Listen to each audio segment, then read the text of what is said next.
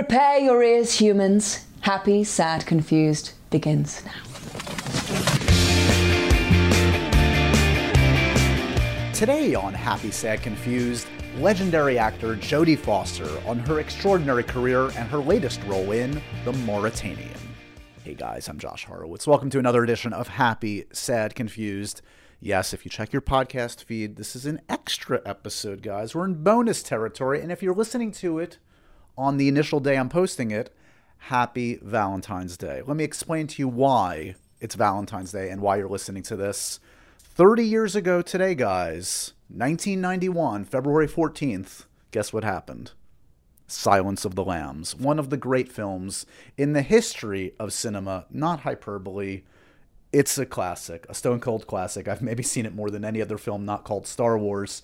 Came out, so I thought Jodie Foster on her first appearance on Happy Sad Confused. What better day than to debut debut this conversation on the 30 year anniversary of Silence of the Lambs? And yes, we talk quite a bit about Silence as well as many other aspects of her extraordinary career in a uh, a really special conversation. I've wanted to have Jodie on the podcast for some time. She, you know, she is a part of Hollywood history from her first Oscar nomination in Taxi Driver all the way up to her performance in The Mauritanian, the new film from Kevin Macdonald, which is a, a true story. It's based on a true story of the injustices at Guantanamo Bay. Features her alongside Benedict Cumberbatch, Tahar Rahim, who's also receiving awards love, as is Jodie, and one of our favorites, Shailene Woodley. So great ensemble, great film. Check out The Mauritanian and see the latest from Jodie Foster, who always delivers in front of the camera. Um, She's also a hell of a filmmaker too. From her first feature directing uh, effort in Little Man Tate, um, she's directed probably what five or six movies by now. A lot of television. We talk a lot about her evolution as a filmmaker, her views on streaming versus theatrical. Uh, we had to talk about Contact, one of my favorite uh, movies back in the day. A lot covered in this chat, and I will say she was a trooper. Some technical difficulties in this chat. We're going to do our best in the edit. Hopefully, you won't notice the seams.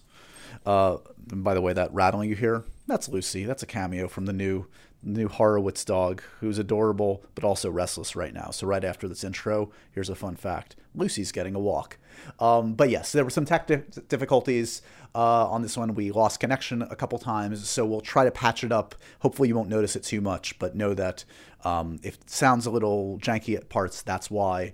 Um, but thankfully Jodie Foster was was amazing, and uh, yeah, so very thankful for her and her time today. Um, other things to mention, as this is an extra episode of Happy, Sad, Confused, you already know Stir Crazy. You already know the new stuff coming up on Stir Crazy. Uh, the newest episode of Stir Crazy coming up in just a couple days. I'll give you a sneak peek. It's Noah Centineo, the dreamboat that is Noah Centineo from the To All the Boys movies. He is a delight. Check that out in just a couple of days. One other thing I do want to mention, I've mentioned this before on the podcast, is The Wake Up, which I've mentioned uh, in the context as a podcast. It's done by my friend Sean McNulty. It's a great digest of media and entertainment headlines every single weekday. He's also got a newsletter right now that I subscribe to, and I would highly recommend. It's always going to be in your inbox when you wake up. Go to thewakeup.substack.com. Check it out. Again, just a nice, easy to peruse digest of everything you need to know in media and culture and entertainment. the Thewakeup.substack.com for all your media headlines. Okay, that's all the preamble for today's show. Happy Valentine's Day if you're listening to this on Valentine's Day. Why not listen to Jodie Foster and then check out Silence of the Lambs for the hundredth time because that one does hold up. Uh, here's me, and yeah, I'm going to call her a legend. The legend, Jodie Foster. Calm down, Lucy. I'm coming. I'm coming. She is relentless.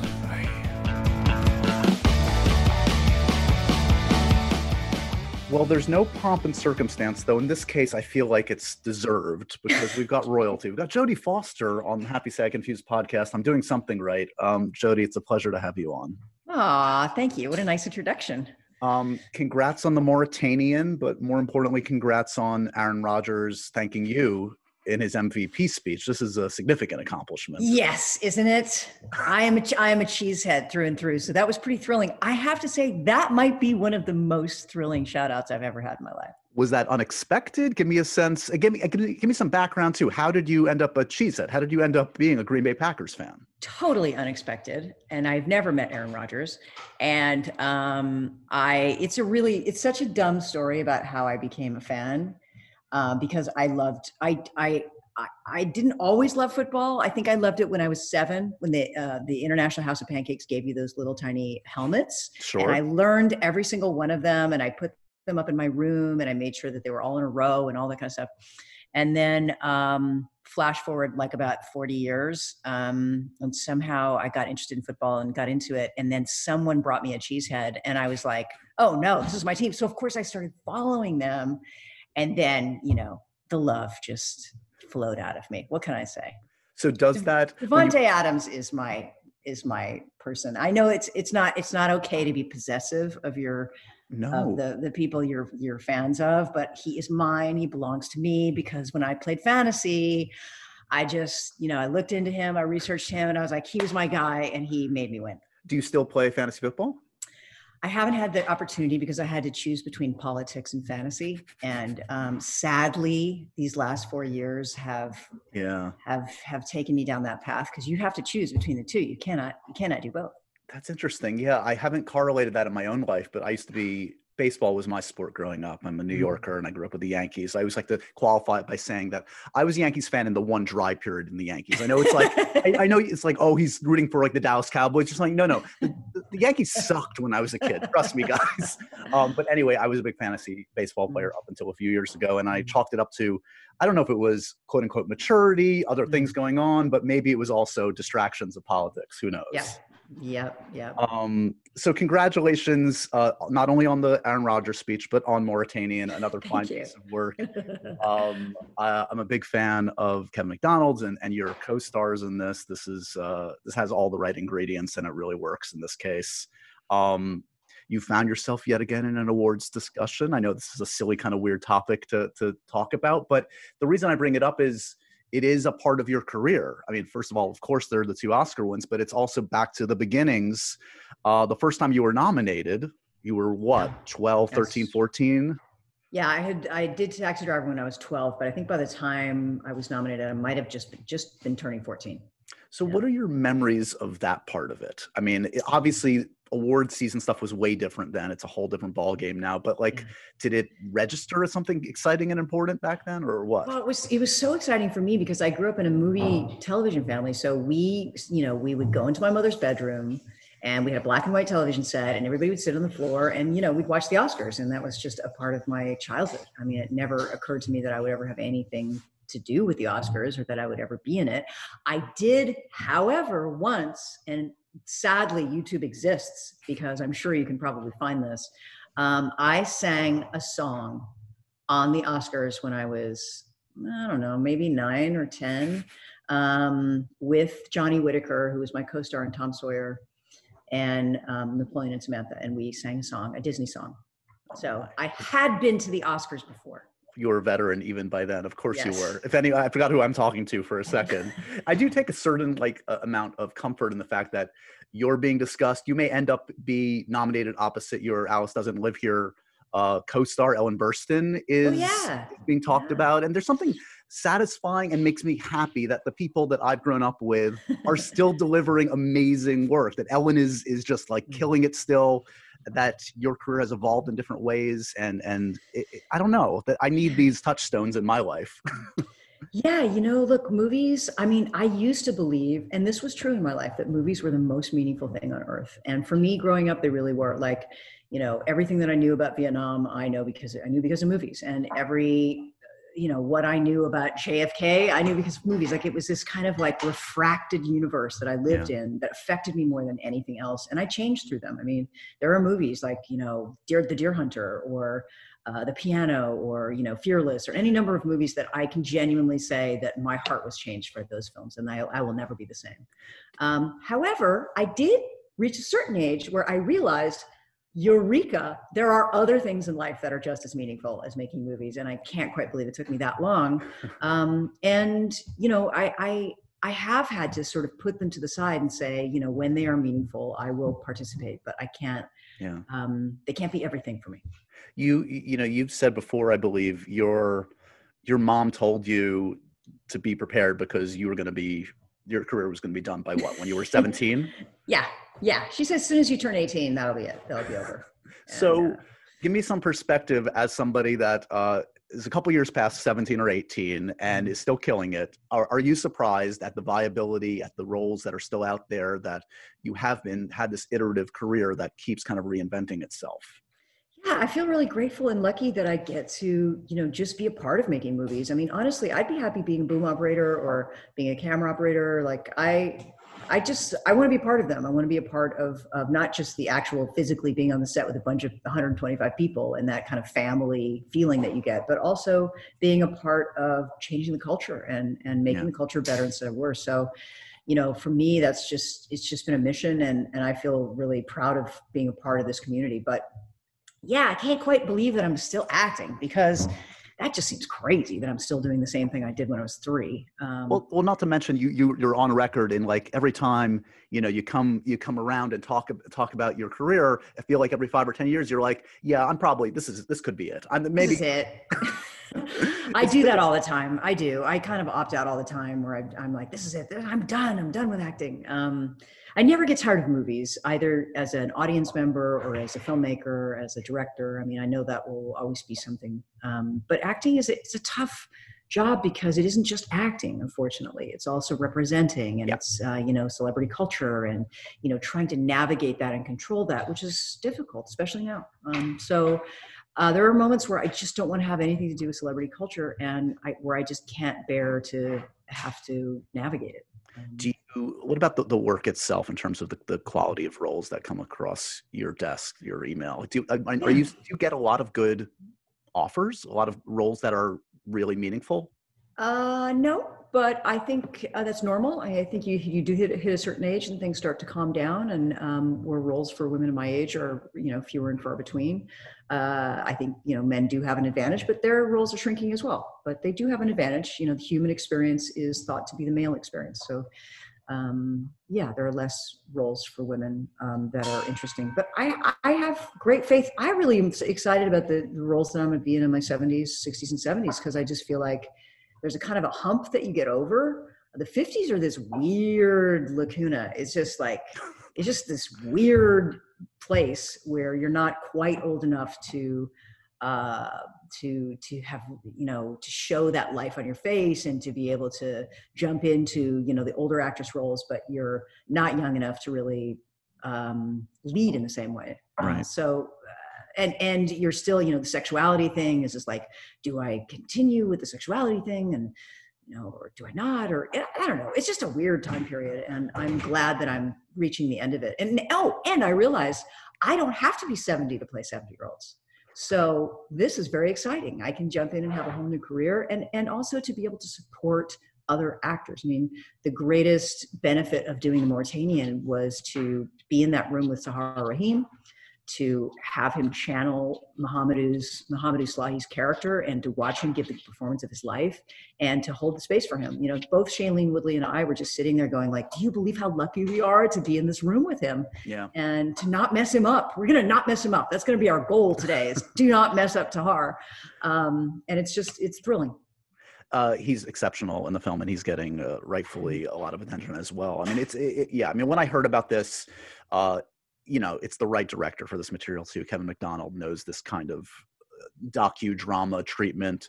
Um, I'm a huge Benedict Cumberbatch fan, as any Ooh, self-respecting good. film fan is. Yep. Um, what are the questions that you ask Kevin before saying a final yes to this? Like, what's important to to reassure you before you put your your heart and soul into this one? Well, I instantly knew that his, that as a director, his vision was in the right place. You know, he brings that documentary spirit that you talked about, where he he looks at all the characters and looks at all of their points of view, and really gives each one of them a voice, which I think is is the mark of a great documentarian. Um, he's really interested in the facts and, and always starts from the factual basis. But he has this great sense of cinema. So I knew that he was the right guy for this, that he wasn't just going to make a biopic or that he wasn't just going to do a document, that he was going Right. to really look uh, to be inside Mohamedou's experience and to let us see the cinema in that. Um, but I guess my biggest concern really was the script of just, you know, you have a lot of material, you have a lot of documents, um, there's a lot of information. How are you going to condense this in to you know rather than a that, than a factual uh, chronological story you know how are you going to condense this stuff and, and and get rid of the stuff that's extraneous that doesn't help us understand who Mohamedou was? It's interesting because like we've heard this maybe this particular story or other stories like this. We've heard the horror stories about guantanamo bay but there's nothing like actually watching a depiction of it and feeling like relating to his character and kind of being in his shoes and, and seeing it through his eyes. I mean that, i think that's the power of the story is like the power of cinema generally is to relate to people that you may not initially think are relatable. Right, um, right. And look, you know, this may be one of the first times in a mainstream Hollywood movie, um, and certainly non-mainstream. We have seen this, but in a mainstream Hollywood movie, of really seeing a complete Muslim American character who is complex, who has contradictions, who is, you know, who who who has a full experience on screen. And uh, I'm just really happy that we were able to do that. Um, yeah. The, the, the, woman you play, uh, Nancy Hollander, uh, it's not she's not somebody that the general public will know. It's not like a 99% of people will know what she looks like, know what she sounds like, mm-hmm. know her body of work. So it is that kind of weird gray zone for you, I would think, where it's like you want to be respectful to this woman and yeah. her life and work don't want her and her family to come after you but you don't but you also know you have some liberties like you yeah. can serving the story you're not doing a nancy hollander biopic Exactly. So I didn't have to be handcuffed a bit to her, um, to the reality of who Nancy was.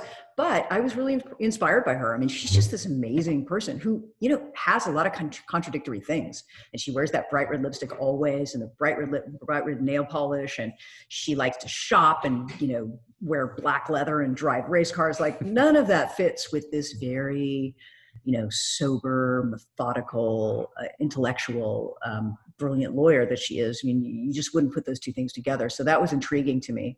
But I was very clear with her, and I said, "Look, it's not going to be an imitation of you because nobody needs, nobody cares about me imitating you. Um, be different if you were, you know, Johnny Carson or whatever." I'd but, watch that. Yeah. Yeah. Right. Jodie Foster is Johnny Carson. Um, so I was able to take certain liberties, and I, I, I said to her, "Look, my goal is to, and uh, as as is yours, is to serve Mohamedou's story. And in order to do that, I'd really like to build a character that in some ways expands parts of you and then diminishes other parts of you. So I'm going to be a lot meaner than you are in real life. And she's a lovely person, and my character on screen is, you know, a lot ruder and a lot more blunt and um, hard edged. It's interesting. You, you, we mentioned the ensemble. We haven't touched on Shailene yet, who, you know, so my, my day job for many years uh, and continues to be in some portion is working for MTV and covering films oh, cool. for MTV. So I get to know people like Shailene through like Fault in Our Stars and Kristen, who I want to get into too, Kristen Stewart, yeah. through the Twilight films and stuff. And I'm fascinated.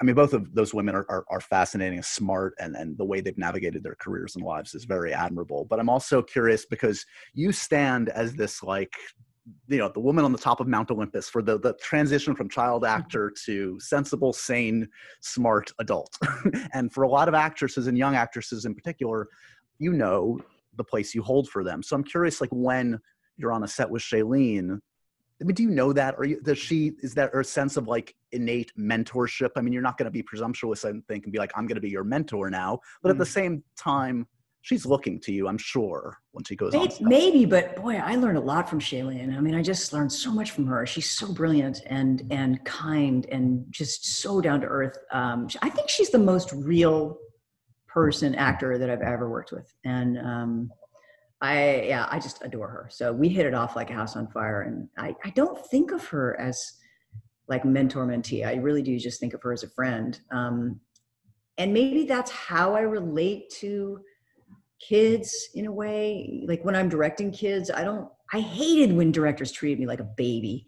And so i really relate to the younger people that i work with like as if we were just regular friends you know and uh, that's true of kristen as well. I mean and there she was she was almost 11 she she had her 11th birthday when we were doing panic room. And I had so many fun conversations with her. I just can't think of anyone else that I would want to be locked in a room with for long periods of time. Kristen, like, you know, we'd have fights about, you know, she thought U2 was just a boy band. I was like, a boy band? Are you crazy? You know, we would have, we would have these, just these long conversations of just lying around in the panic room, you know, having long conversations about life. And she's just so much fun. I just love her so much she's also turned into quite the cinephile. I mean, she's going to be, a, yeah. she's already directed shorts and she's, I know, embarking on directing a feature. Uh, do you guys continue those kind of like film centric conversations now as peer to peer as opposed to, I mean, I guess you always were peer to peer, it sounds like from the beginning. Yeah, kind of. I mean, I, I, we haven't really kept in touch, but whenever I see her, I'm just so happy to see her and I'm so proud of her. And, you know, it's, it's hard for me too, because I wanted to protect her. You know, she's such a cute, I was pregnant while I was shooting Panic Room. So through my mind was like, wait, is my kid going to be like this kid? Um, I always had this idea that somehow I would have a cool kid like like Kristen. So I feel protective of her, and I felt protective of her at the time, and I worried that um, it would be a cruel job for her. You know that it would be, and so I I I was always concerned about her as she turned 18 or 19, 20 yeah. as a child actor because you know, it's just so hard. It's so hard on people. And um, well, and yeah. she was put she was put through the wringer, and we saw what, what could happen. And you came to her defense in those tough times. I mean, yeah. and, and to see the tabloid culture really try to try to chew her up and nearly succeed, and to see yeah. her come out the other side is is really impressive. Yeah, and she she is coming out the other side, and so I always I do feel this pride about seeing all the girls the girls that have either played me as a child or played or that I was a mom to in the movies. You know, Jena Malone, for example, or you know, Anton, Anton Yelchin. I mean, I just loved Anton Yelchin. And um, the, I think one of the best moments of making movies as a director for me was sitting in the car with my headphones on, listening to Anton Yelchin and Jennifer Lawrence just say stupid things before yeah. the takes you know just just laughing with them to they had this such a great intimate relationship brother sister relationship the two of them. You were as i recall i think you were a part of the doc weren't you? Love antosha? Yes. did you talk that was such a moving i mean tribute to him. I mean what really a special was. guy he was. Oh my gosh. He really was yeah. Um you mentioned Panic Room. Um, you know, like any self-respecting cinephile, always obsessed with Mr. David Fincher. You came to that in unusual circumstances. I know um, you were supposed to work with him, as I recall. Prior, the game almost came about for whatever reason. Mm-hmm. It, it, it, fell apart. Mm-hmm. So there was no bad blood. Clearly, it was just sort of like after that, like, and this opportunity came. You were good. He was good. you were just off to the races. Yeah, we were always on the same team on the on, on the game as well. I think we we had agreed with everything that had gone down, so we we had never lost really lost touch with each other. I think we always liked each other, and uh, and I so uh, admired him as a filmmaker. So I, I would have done anything for him. Does does um, he get the credit he deserves as an actor's director? He gets so much props as a technician. Is he mm-hmm. serving the actors? I mean, because he's like he's on the record. I mean, we know we know the process by now ad nauseum, all the takes, etc. And he has a method to his madness. Does it elicit, in your experience, great performances? Because he does draw out some pretty great stuff from actors. Sure does. I mean, you have to be a certain kind of actor to be able to respond to the type of direction that he gives. I mean, I always say David Fincher's a better actor than I am and sometimes I'll I I see him when he he'll give notes that are so um, you know they're very specific and they're they you could see that an actor might take them as not giving them so you know being not free Right. So being constrictive. So he might say something like, you know, turn your head on this line, or you know, when you, you know, when you close your eye, make sure that you know your finger is you know, on your head or something. Um, and I love that. I kind of love these restrictions because I have to. It forces me to find truth, and and then still you know be able to hit these marks that he gives me yeah. Um, so i really respond to that i really like that and i and I, I i do recognize that it makes a very uh, it makes a different kind of movie than the kind of movie that a lot of actors are work with. It's a very intentional film. Um, but I really respond to that. I know, you know, Robert Downey Jr. responds to that. I, I know a number of actors that I've worked with really respond to that. And then there's some who are like, I just want to, you know, I just want to f- be free and live and breathe. And, you know, I want to, I don't want to hit my marker. I don't want to, I don't want to accommodate the technical aspects of filmmaking. And there's nothing that I love more than, than feeling like you're creating the movie with the director. Right. Well, and, and the beauty is that, as we well know, there's no one right way to do it. On one film, you can go one way and it can be rewarding in its own way. And yeah. it just suits the, the filmmaker and the collaboration. And but it's I mean, never it's none of it is ever arbitrary for david he's right. always got a reason mm-hmm. and um, he is he's better. the smartest guy in the room always he's like he can always. do it yeah so there's there's never a question i mean i remember once while i was shooting with him and i he he asked me to do a physical thing and i said you know that's going to force us into kristen and i being separate and let me just show you what it would look like okay? This is what it would look like if we did this thing. I said so this way that i'm suggesting is gives you more heart and connection and intimacy and gives you like it's a it's a much more you know vulnerable experience and so i said now this other way let me do the other way for you. This is a little bit more you know it's a little drier it's technical it's colder yeah. and he's like hmm do it the cold way i was like okay hey, I'm giving so, you options. I, I mean, that's that's your job. Choose A or B. All good. Yeah, and so I appreciate that. And his films are do have a very specific feeling to them, and um, and I, you know, I love those movies. You know? I'm curious, going back through your career, when the transition from like when did you start to make your own choices as an actor? you you you obviously had a very close uh, relationship with your mom. She presumably was steering the early.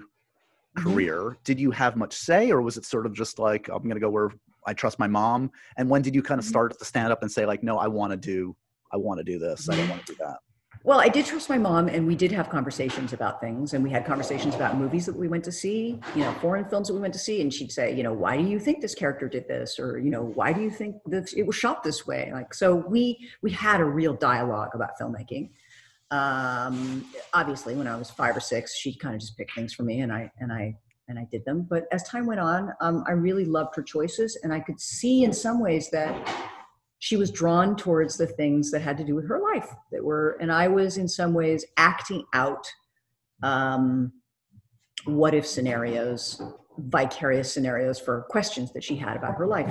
Um, and that is a very complicated relationship that single uh, single mothers have sometimes with their children.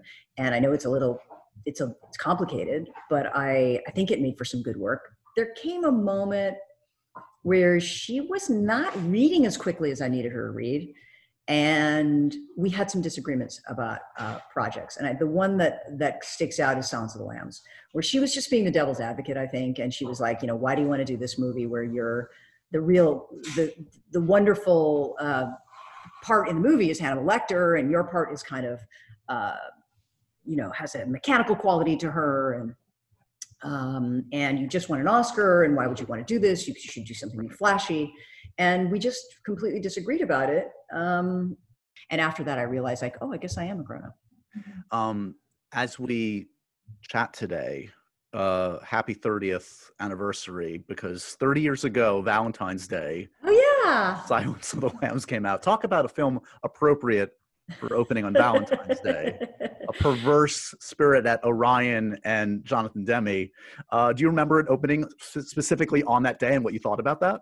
Absolutely. I thought that was it was really a ballsy move. Um, and they were not sure that this was a good a good date. In fact, they a lot of people thought it was a terrible date. You know, movies uh, like that didn't release in February. February is supposed to be a month where nobody goes to the movies, and um, a lot of people thought it was a big mistake, and it ended up, of course, being uh, you know a huge, huge boon for us. Um, I just everything about that process, starting with Thomas Harris's book, I think was felt divinely inspired and it felt like we all did our best work and we'll never reach that again. No it's it's totally true. When i look back on it i think i was probably 14 or 15 when it came out it is like it's for such a dark film it is the most rewatchable movie i i can think of. It, it is the marriage of the script the production the unusual choice of Demme as director. I mean, people forget yeah. Jonathan Demme was coming off Married to the Mob. How?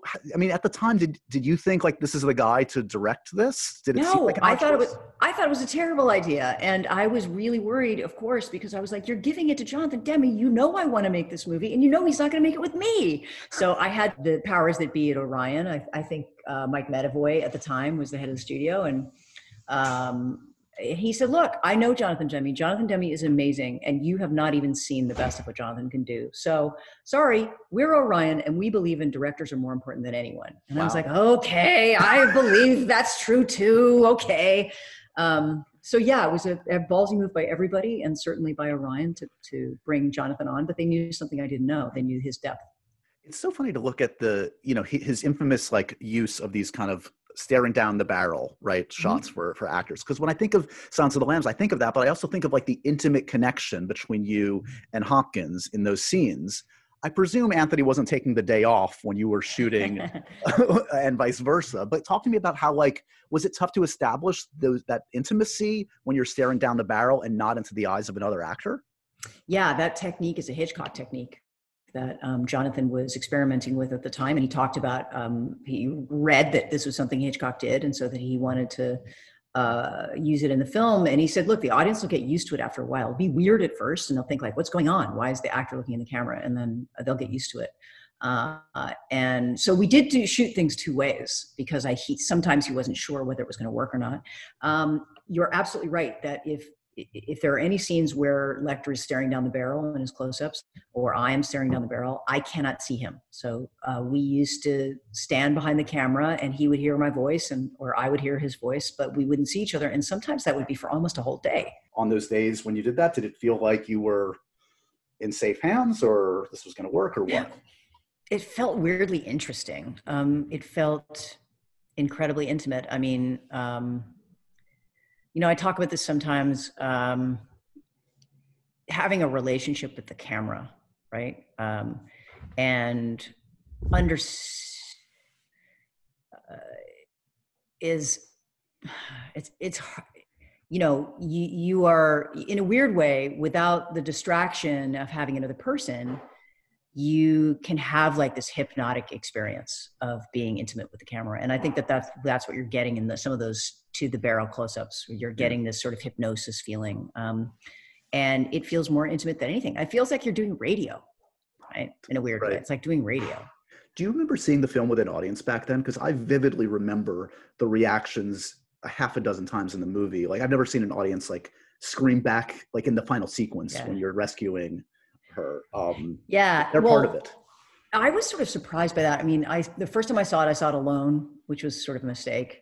Um, and then I maybe I saw it a couple of other times after that alone or something. But then I arranged for there before the release. I arranged for there to be like a screening of the final cut when the final cut first came out with music. And I arranged it for some friends of mine because I happened to be working at Orion and they had a screening room. And I was like, can I have my friends? And so I think it was a 90 seat screening room and I had like 50 people or something. And it was the first time that I'd seen it with anyone.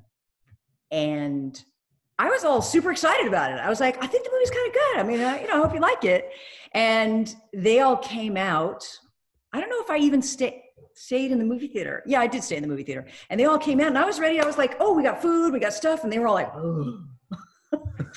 they were all kind of not bummed out, but just like affected yeah. And i hadn't anticipated that at all i guess. Um, i just i hadn't anticipated and i knew that if it actually hit my friends like that that that we were in for something.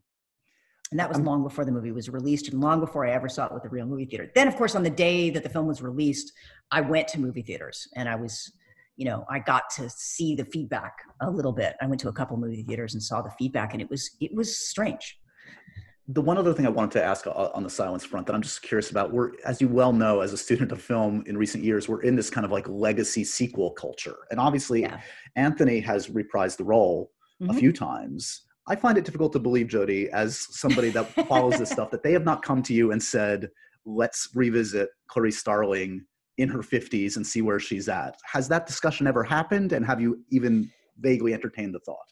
Clarice in her 50s has never happened. Uh, really? But no, but the, um, look, we were all really inspired by Thomas Harris's book. You know, that's why Silence of the Lambs is great, is because of Thomas Harris's book. And all of us, whether it's Ted Tally or, you know, we all know that that's, that's why we were able to give the performances that we gave, you know, was because of the truth of that book and, and the beauty of that book. So it's really hard to, you know, it's hard to imagine um, unless it is, you know, gangbuster fabulous. It's really hard to imagine reprising it um, because somehow it diminishes the the effect of that wonderful that wonderful movie.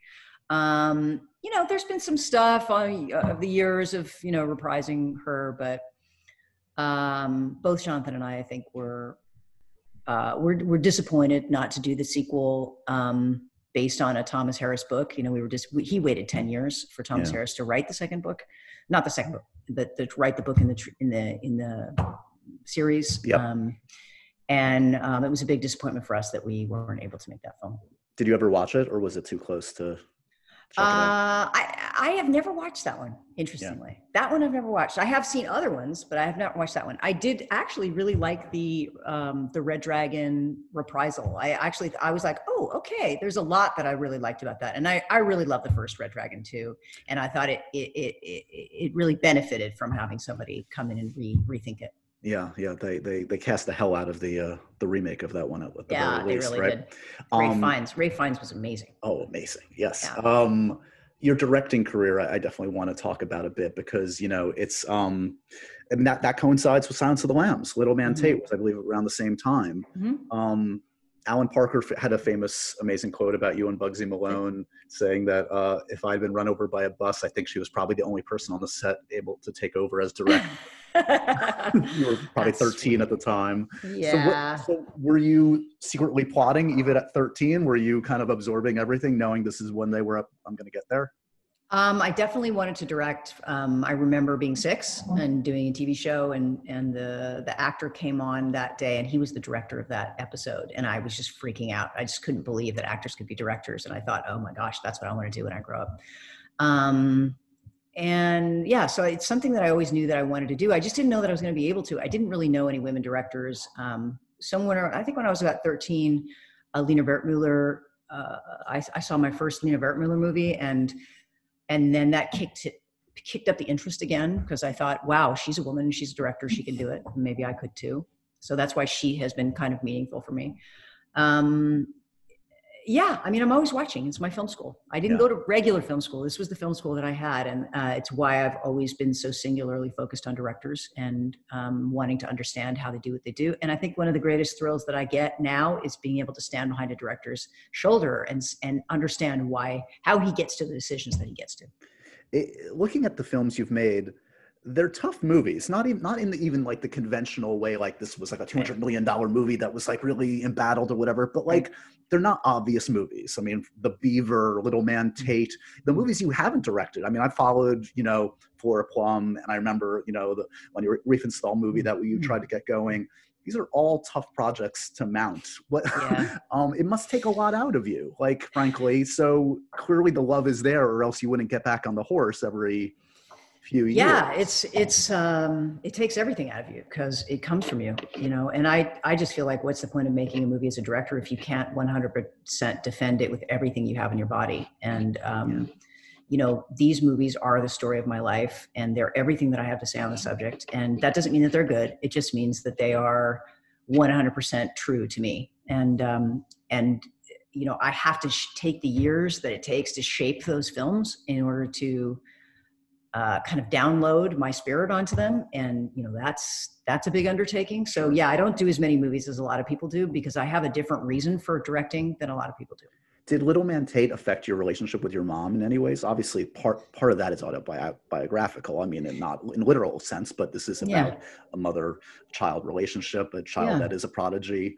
Uh, what did she think of Little Man Tate, and did it change things in the relationship at all? yeah she really loved the movie and i think she was very proud of the film and um and i think the film is a is a is a loving tribute to that relationship between uh, a parent cer- certainly a mother and a child. Um, and he has two mothers in that movie in some ways. You know he has the Dianne Wiest character and my character. So he's pulled between two different ideas. Um, and i felt like that uh, symbolically was what i felt like growing up that i was pulled between having a somewhat i don't know if it's a prodigious brain but a brain that was doing prodigious things and a heart that was feeling prodigious things. And Yeah. i was torn between the two and i thought i had to choose between them and there was a lot of conflict with that. And that kind of in the film is is demonstrated by these two women that are pulling for him and saying no you're mine no you're mine no you're mine you know? You, you've admirably, I think, stood by friends who have had troubles that you've collaborated with over the years. Mm-hmm. Infamously, I mean, the Beaver stuff coincided sadly with a lot of stuff that Mel was going through, and that publicity Yeah. tour sadly ended up being like the Mel Gibson apology Yeah. tour for you, right? I'm Yeah. sure that colors that experience. I mean, Downey's talked about Home for the Holidays, and that was a Mm-hmm. really tough time for for him. Talk to me about, like, as a filmmaker and as a friend, seeing someone going through that, wh- what that experience was like for you mm-hmm. specifically on that film because it's just amazing to see his journey and the other side he's come out on too. Yeah. Um, well, you know, people. Um, we're family members. That's what we do on movie sets. You know, we're family members, and um, people make mistakes. And um, you know, I sometimes I say to my kids, I say like, listen, if you ever do something terrible, like you, I don't know, I, I shouldn't say it because this is going to be a bad quote, but you know, if you blow up a building, just know that I am going to bring you to the police station.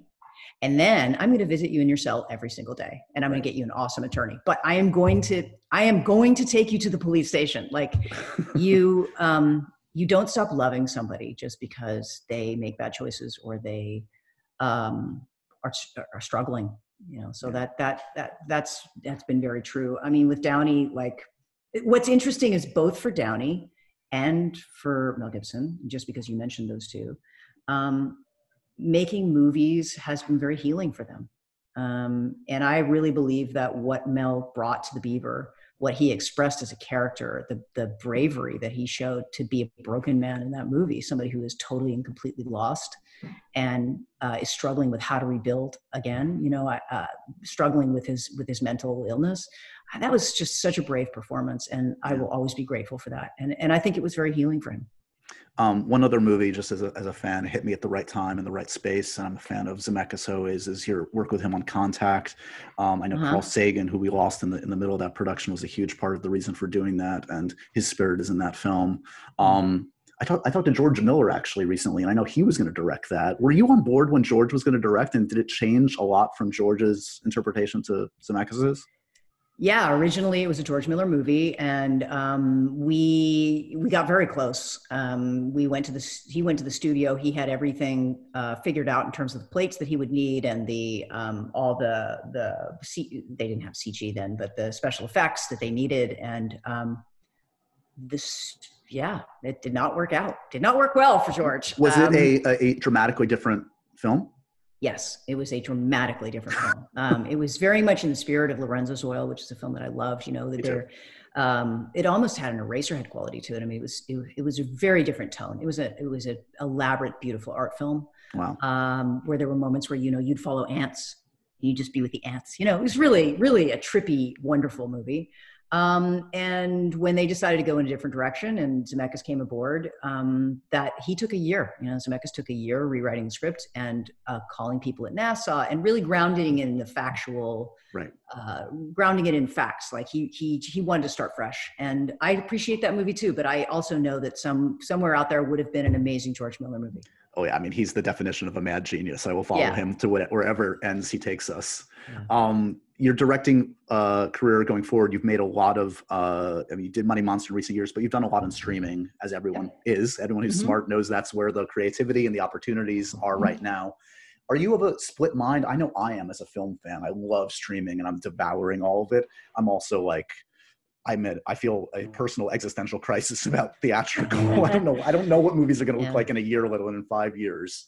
Um, as someone that's lived their life loving movies, like just give yeah. me a sense of where your head's at in the negotiation well, between streaming and theatrical. We all we all need to go into group therapy a little bit Seriously, about it because yeah. you know we have nostalgia about sitting in a movie theater because it shaped our lives, and you know we believe that that is the primo experience of having of movie experiences, being surrounded by people and and and living that in community together and on the big screen, the immersion of that. But you know new times. So um, we knew they were coming. It's been happening for the last 15 years. You know, we knew that the films were being ghettoized into two categories. One, which was the over $100 million big franchise films that the studios felt comfortable betting their whole, you know, five-year plan on.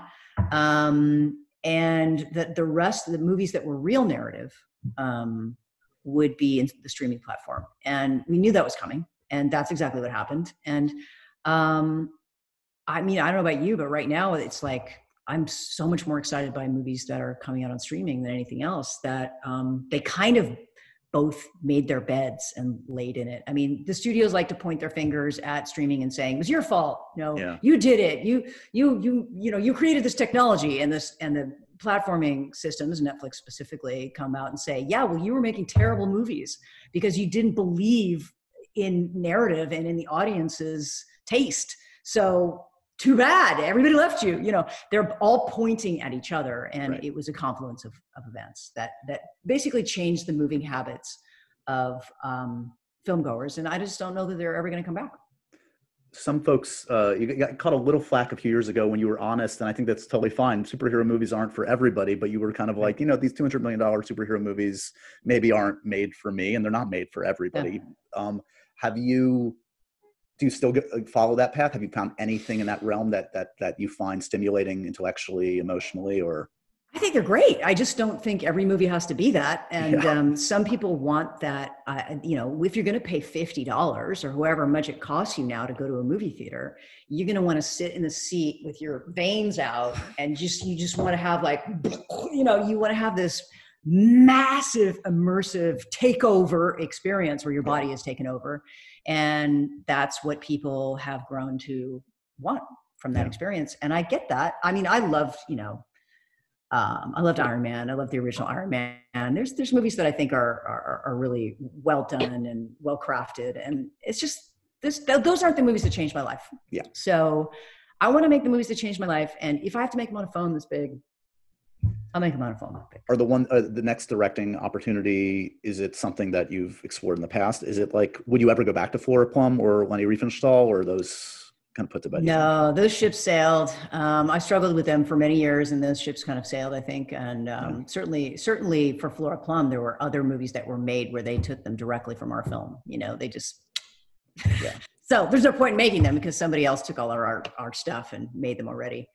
Um, Leni maybe will be made by somebody else. I've definitely grown too old to play Leni. Maybe I'll play the hundred year old Leni. Uh, maybe that'll be. I'll play her at hundred. there you go and what is what is what stuff have you been watching late, uh, lastly just in the stream in the streaming space series or, or film wise that has excited you Oh. inspired you you know it, we're at the oscar release phase so I, Yeah. i've got a ton of movies that i want to watch um, and a ton of documentaries too. I mean that's th- this has been that's been a wonderful byproduct of the streaming revolution has been that people have discovered documentaries and now they have a place in our lives which is great. Um, i'm trying to think i mean you know the movies of this year that have really touched me well you know nomadland i suppose. They're all going to be the movies that we know about. This documentary time i thought was just Yeah. amazing. Yeah. um what have i been watching on streaming? I haven't been watching streaming at all. I kind of got bored with watching streaming. Um i saw everything that i wanted to see and now i'm waiting for new content. Well um, luckily we know it's coming because there is an embarrassment of riches and I'm- i was i was worried the, the well would run dry with this crazy year we've had but clearly they've they found protocols that that work and we're gonna Yeah. we're not gonna yeah i guess. A lot of my friends are starting now. They're starting they? shooting now and um, they're on tv series and stuff and getting their you know noses prod every other day and it seems to be working Excellent. Um, I really do appreciate the, the time today. Happy uh, 30th Silence of the Lambs, however you Thank you. celebrate it in your home. I'm sure that's an annual holiday. Um, and um, yeah, as you can tell, I'm such an admirer of your work and, and the way you've, you've also lived your life. So I, I appreciate you sharing a, a little time with me today to reminisce. Thanks, oh my pleasure And so ends another edition of Happy, Sad, Confused. Remember to review, rate, and subscribe to this show on iTunes or wherever you get your podcasts. I'm a big podcast person. I'm Daisy Ridley, and I definitely wasn't pressured to do this by Josh.